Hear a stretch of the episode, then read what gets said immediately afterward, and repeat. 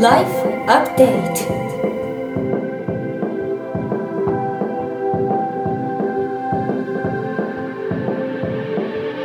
ライフアップデートライフアップデート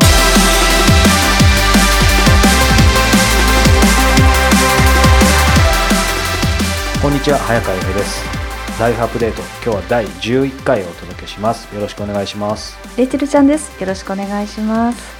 さあ、えー6月、えーもう3週目ですけども、うんうん。えー今日はですねすごくドキドキワクワクなんですね、なんでですか？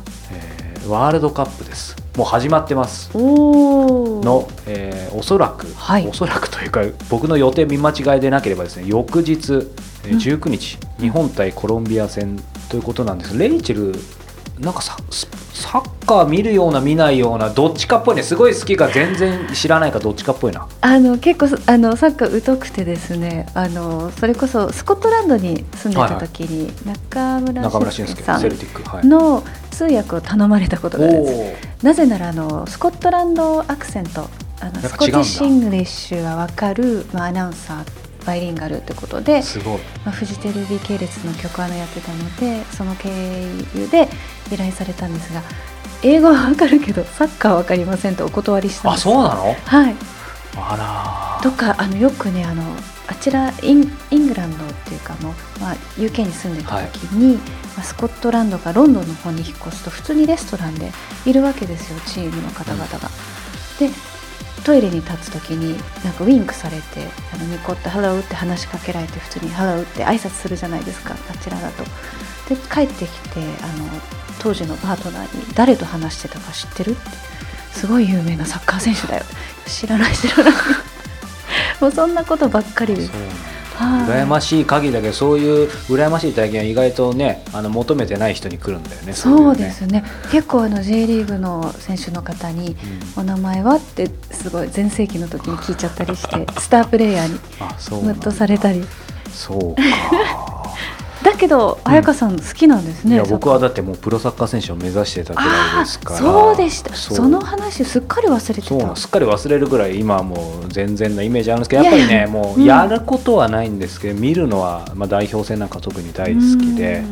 ただちょっと脱線するんですけど、うん。ね、この番組開始当初にも言ったように、まあ、結局ね病気でもなかったんですけどあの夜とにかくすぐ眠くなっちゃうんですよ。うん。でサッカーってヨーロッパとかだから大抵、ああ時差がね。でもその生放送で見なきゃいけないっていう分かるそれその気持ち。リアルタイムで見たいっていうのは分 かります、ね。それは分かる。うん分かります分かります。だからまあそそうするとやっぱり絶対そうなってくっていうことで。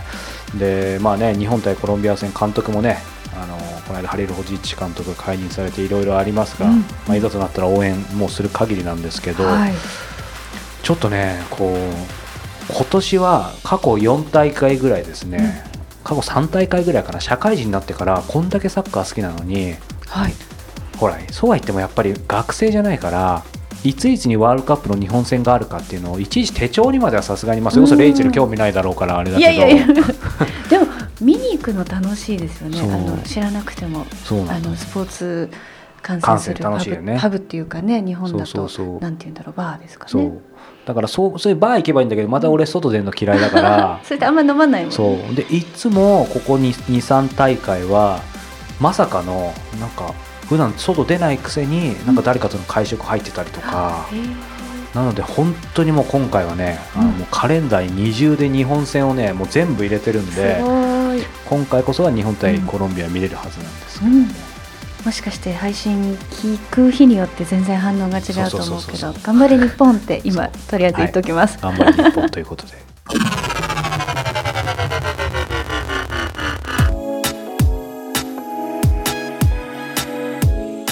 国内外のトップランナーや本物と呼ばれる人に早川洋平が直撃。そのエッセンスを皆さんにお届けするこのコーナーですけども今月はウィル・ボーエンさん。はい、今回が3回目ですけど。そうですね。今日はちょっとこぼれ話、こもれ話、こぼれ話、こぼれ話かな？こぼれ話ですね。こもれてもしょうがないよな。木漏れ日みたいですそけう。どこぼれこぼれ話なんですけども、あの自宅でね今回ウィル・ボーイさんに取材するっていうお話はしたと思うんですけどもやっぱり最初にこうアポイント取って OK もらった時にどこで取るかっていう時にもうもう自宅でっていうところであまあ、日本人でもねもちろんいるでしょうけどもアメリカで多うん。分わざわざカンザスシティまで来るってことだからなんでしょうけどで奥様も、ええ。えお嬢さんもいてですね、えーまああのーいい感じなんですけどこっちからするとやっぱちょっと緊張しますよね、うん。で取材時間これくらいでみたいな感じでメールでやり取りししてたんですけど、はい。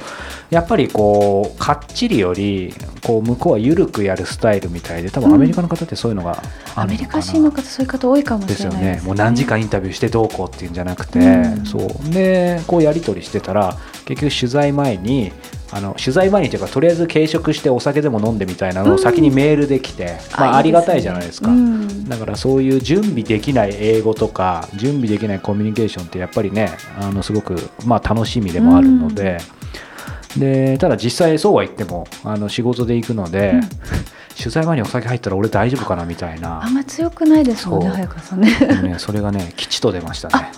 じゃあリラックスできた。そうやっぱりほら英語ってさ、まあ、レイチェルほど全然で僕もできるわけじゃないからやっぱりその緊張して出るものも出なくなるのが、うん。英語だともうほらどうでもいいかみたいにあのお酒飲むと、えー、そうなので顔はちょっと赤いんですけどそう映像はあんまり表に出さないんでいいんですけど、いやでもね私あの英語のバージョンを聞かせていただいて。ああありがとうございますすごくねあのあいい質問投げるなっていうのあが本当ですか。でそれもまたあの、うん、楽しんでらっしゃったからねそうですね。ね。でも確かにこうありがたいことにねあのウィルさん今まで聞かれたことない質問だっていうのをいくつか言ってくれてたので、したね。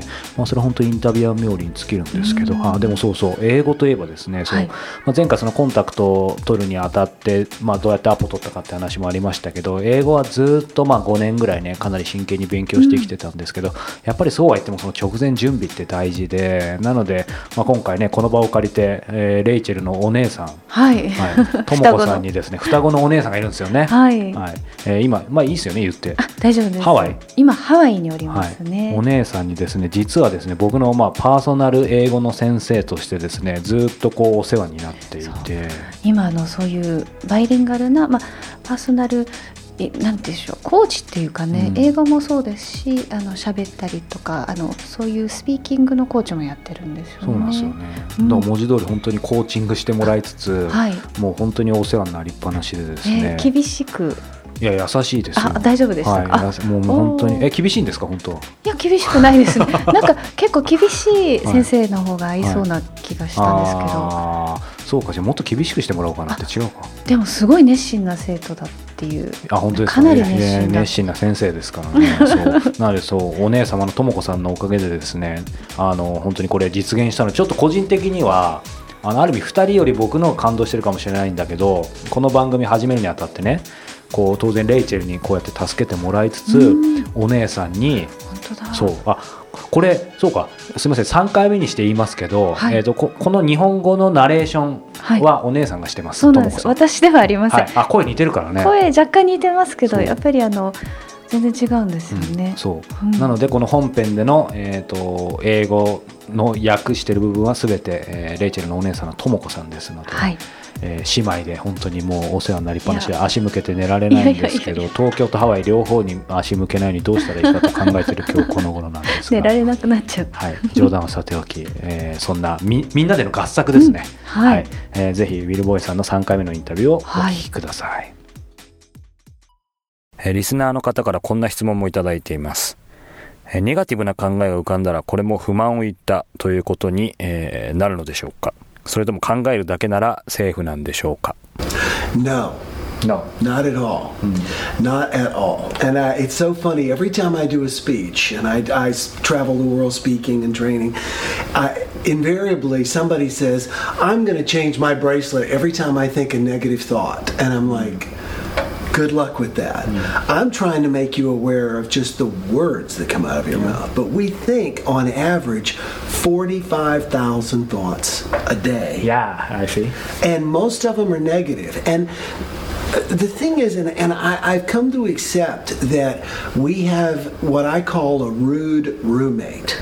or an ego. We all have this. Yeah. You know, I mean, here you are, you're a famous podcaster, and inside, I'm sure, and I know your mind is going, "Oh, I hope I do this right, right? I hope I don't mess this up." I'm thinking the same thing. I hope I don't mess up this interview. That's going on in our heads, and it's just normal. Mm. But it's also what calls us out to be sharp, what calls us out to be better. And so, what I have found is that because we want to connect, you know, people want to connect with each other. Mm-hmm. If we're normally going to complain, like if you and I are both baseball fans and we complain about our local baseball team, right? Yeah. But it always, I know I can complain to Yohai about baseball, right? But then when we switch that around and if we stop complaining, if we make a commitment to complain, well, I'm still going to want to talk to Yohai, right? Yeah. So my mind is going to begin to think of positive things. it's Positive going to be able to yeah. say, "Hey, you did a great job at your at work today," or "Boy, that's a beautiful garden you planted," or Mm. "How's your wife?" or "How's your baby?" That kind of thing. Mm. So. Even though uh, it is not complaining to think negative thoughts in your head, we all do Right. it all the time. I do find that when we become complaint free, the thoughts naturally become less. いいえ、それは全く問題ありません。これは毎回世界中で講演会やセミナーをしている時にも同じように話題になります。ネガティブな思考が浮かぶたびにブレスレットをはめ替えようと思います。という方が結構いますが、それは頑張ってねって思いますね。私が皆さんに意識してほしいのは発する言葉だけです。人は一日に4万もの思考を考えていると言われています。しかもそのほとんどがネガティブな思考です。私が行き着いた結果としては、これは皆頭の中に失礼な同居人が存在しているようなもの、いわゆるエゴというやつです。皆そうですよね。例えば、早川さんは有名なポッドキャスターですよね。でも、頭の中できっと今、このインタビューがうまくいきますように、失敗しませんようにって思っていますよね。私も同じように思っているんです。このインタビューが失敗しませんようにって。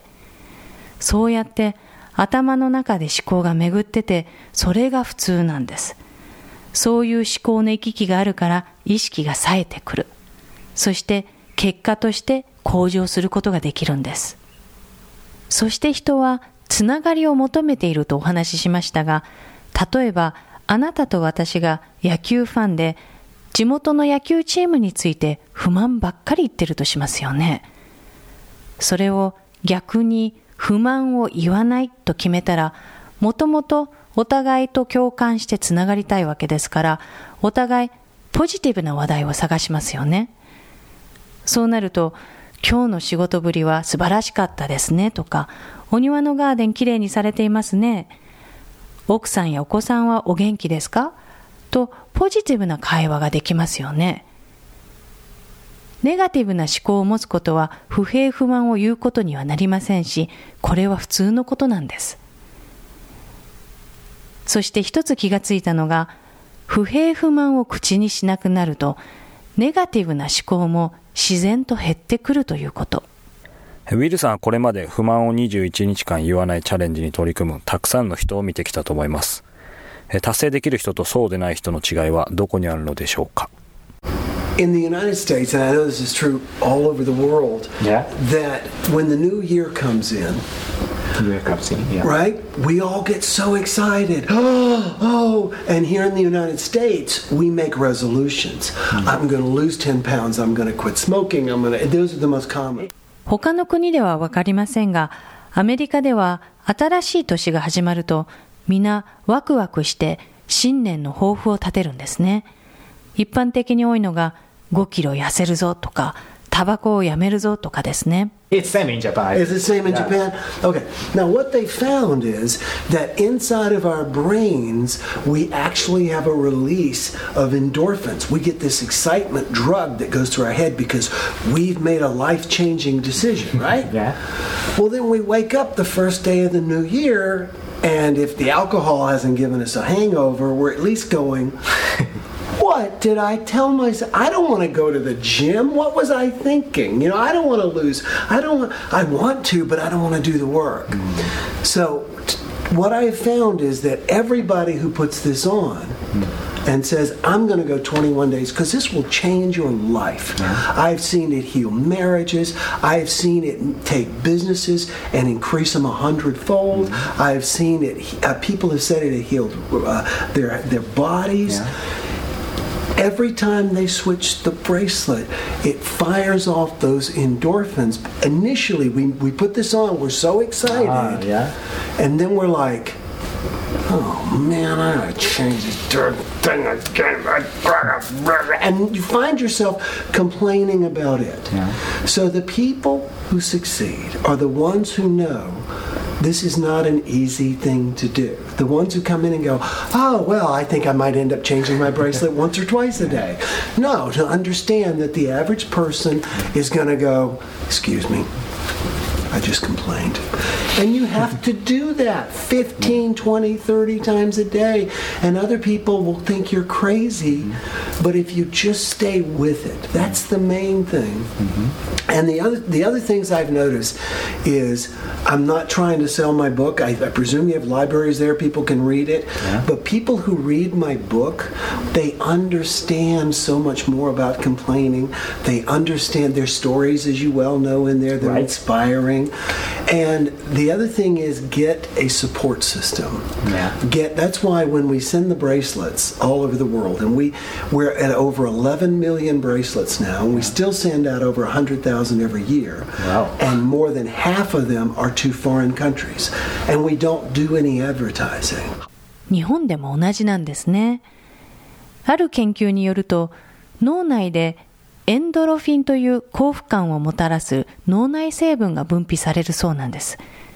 この信念の抱負で人生を変える決断をしたということで、ワクワクするという刺激成分が分泌されます。そして、元旦の朝起きて、運よく二日酔いでないとしても、なんであんな抱負立てたんだろう、自分に行くのめんどくさいなって思うわけです。体重は減らしたい。でも運動はしたくない。そこで分かったのが、このブレスレットをつけて21日間、不平不満を言わないと決めた時に人生が変わるんです。夫婦生活が修復したり、ビジネスで100倍もの収益が増えたケース、病気が治ったケースも見ました。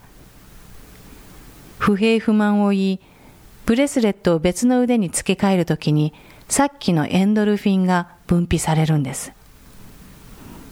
ただ、一番最初にブレスレットをつけたときは気分も高揚しているんですが、何度も繰り返しているうちに、ああ、また変えないといけないってついつい不平不満を言ってしまうんです。だから21日間を達成する人というのは、このプロセスが簡単なことではないということを分かっている人なんです。逆にうまくいかない人のケースは、一日に数回くらいブレスレットを付け替えるくらいかなと簡単に考えている人は成功しないんです。あ、すみません。今私、不平不満言ったので、ブレスレット付け替えますね。で、実際は1日15回、20回、30回とブレスレットを付け替えないといけないんです。周りの人は、この人頭おかしいんじゃないかとあなたのことを思うかもしれません。でも、そこはこらえて続ける。続けるということが大事なんです。これは自分の本を売ろうというわけではありませんが、図書館でも私の書いた本があると思うので、ぜひ読んでいただけたらと思います。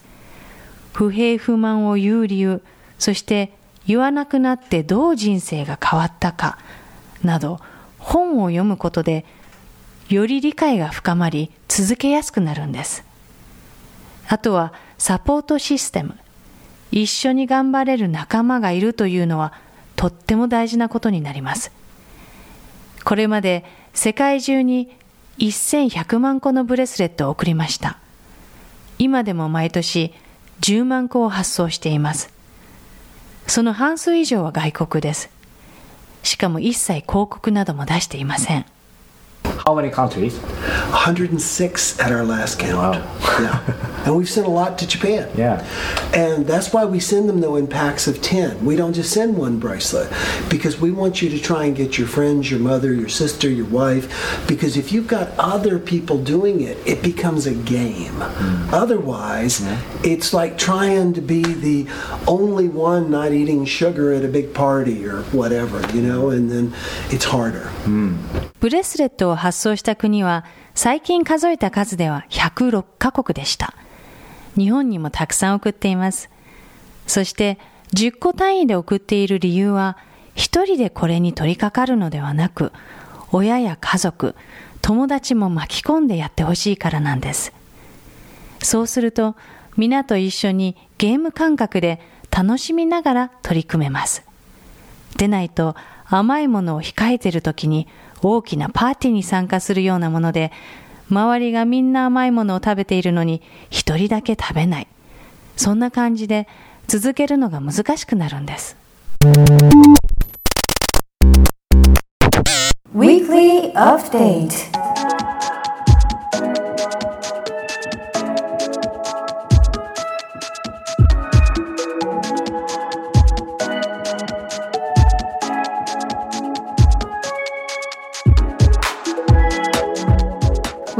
Weekly Update このコーナーではプロインタビュアーの早川さんが実際に体験した人生をアップデートしてくれるものやことをお届けしていますが早川さん今週は何ですか？今週は、はい、せっかくなのでレイチェルの発音のいい方の英語でお願いします。Quick Wipes 早いワイプスそうなんです。ワイプスえワイプスって拭くもの、あ、そうか。うん。もう文字通りですね、えーこれ、まあ、日本語に訳しちゃいますけど、携帯靴拭き取り紙なんです。これちょっと開けますね。うん。これ今サイズは本当にもう正方形何センチぐらいだろうな。うん。もう 5, 5センチ、6センチぐらいの正方形なんですけども、はい。あ今実際にこの中にあザラザラしたワイプっていうかね布布なのかねクロスが出てきましたが白いスニーカーの汚れがいや綺麗に落ちてきますね。うん。あそのザラザラがあるから落としやすくなるんだ。なかなかこれはあのビジネスシーンとかでもデートでもそうですけどやっぱ靴って見られてますしね。あの今レイチェル言ってくれたようにですねこれ、まあ、何が便利かっていうとあの本当にその、まあ、携帯できるっていうのが、まあビジネスシーンにっていうのもあるんですけど、うん。あのやっぱり玄関から帰っあの家から帰ってきて玄関ででもだしそういう外出先もそうだし旅行先もそうですけど、レイチェルどうだろう？僕白い靴がすごい好きで、あのアディダスのスタン・スミスが特に好きなんですけど、やっぱり白って何にでも合わせられるからせられますね。そう、まあ、黒にも合うしね、うん。そう。なのでずっと最近お気に入りなんですけど、うん。まさにこの時期ってなんか泥跳ねたりとか。雨とかでそう、ねまあ、履くなよっていうのもあれだけどでもやっぱりそこで 我慢するのもちょっともったいないじゃないですか。そううん。でその時にこう僕の親友でですねあのこの番組にもゲストで出てくれたことありますけど大山俊さんというですね、うん。今あの活躍して本も売れているあのファッションスタイリストの,、友人がいるんですけども、はい。彼から教えてもらってこのジェイソン・マークっていうですね、うん。なんかそのアメリカの靴関係の靴のメーカーじゃないんですけど、うん靴のそういうケアとかのすごいあのいいものを作ってる会社があってそこがそのシューシャンプー靴のシャンプーとかを買ってるんです。よ、で実はそれも買ったことあるんですけど、うん。めっちゃ落ちるんですよ。えー落ちるんだけど面倒くさくないですかねやっぱ。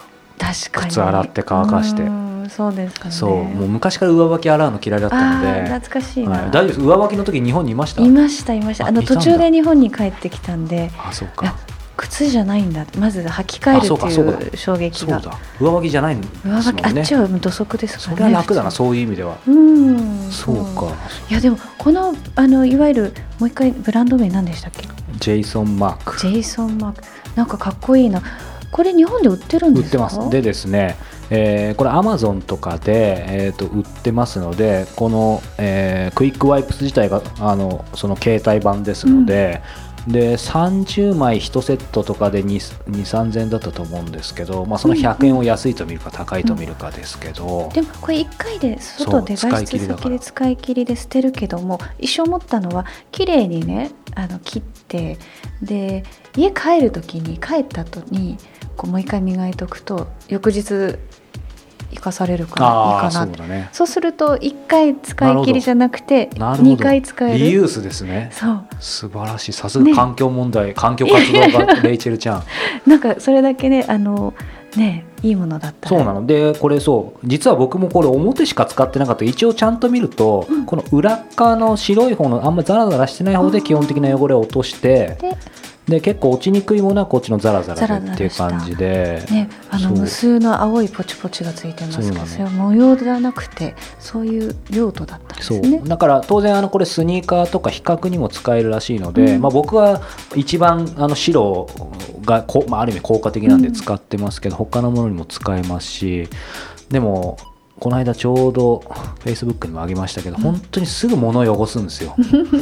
し お乳のものとか白い服とか汚すから、うん。だからこのスタン・スミスも買うとすぐ誰かに踏まれたりとかうん。なんですけど、うんうん。なかなか落ちないじゃないですか。でもこれは本当に落ちるかうんらさすがに僕も1年以上これ履いてるから、まああのねあの摩耗してるとこありますけど普通の汚れはし白いものも綺麗に落ちるので、ねこれは便利ですね今実践してくれました。これ写真お見せしたいぐらいですけどね、ちょっとおしゃれな感じでね、うん。持ち歩いてもいいと思いますのでクイックワイプスぜひこの時期に。以上今週のウィークリーアップデートでした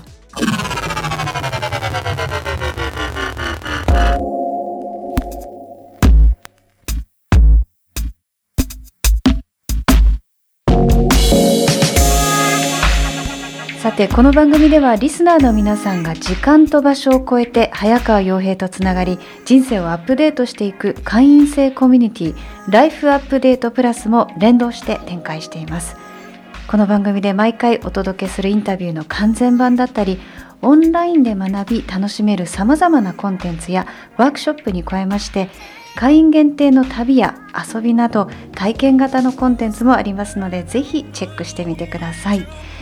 えーなお会員になると6月23日土曜日に開催されます。ライフアップデートラウンジ。オンラインに無料参加いただけます。そして7月4日水曜日に開催されるこのラウンジのリアル版に会員価格でご参加いただけます。詳しくはオフィシャルサイト life-upd.com life-upd.com ご覧ください。あるいは iTunes で配信されていますムービーと PDF もぜひご確認ください。さあ、えー6月今日18日ということで、えー明日の日本戦を僕は楽しみにしてるんですけど、うん。レイチェルそうは言ってもワールドカップ見たりするの？日本戦はえっ、とね家にいればですけどもそれこそ私外でスポーツあのバーみたいなところでみんなで行くっていうのが好きなので。あやっぱり人とねそうですね。素晴らしいうん。ね、だイギリスにいる頃はあの本当によく見てましたね。あそううなんだ、ん、もうみんな熱狂的じゃないですそうだよね。か。国民のスポーツ的な、まそうあクリケットの方が実はあれなんですけども、あの国民スポーツといえば、ただか。みんな本当に盛り上がるので、サッカーの話っていうのはもうよくうん。英語で言うじゃないですかアメリカとかで政治の話するな宗教の話するなって言うけど サッカーも結構際どくて。なるほど。あそうそうなんですよ。うん。まあねあのそんな中僕が来週のオープニングどんなテンションで迎えるか、ね。皆さん楽しみにしててください。ということで良い1週間をお迎えください。さよなら。Bye for now.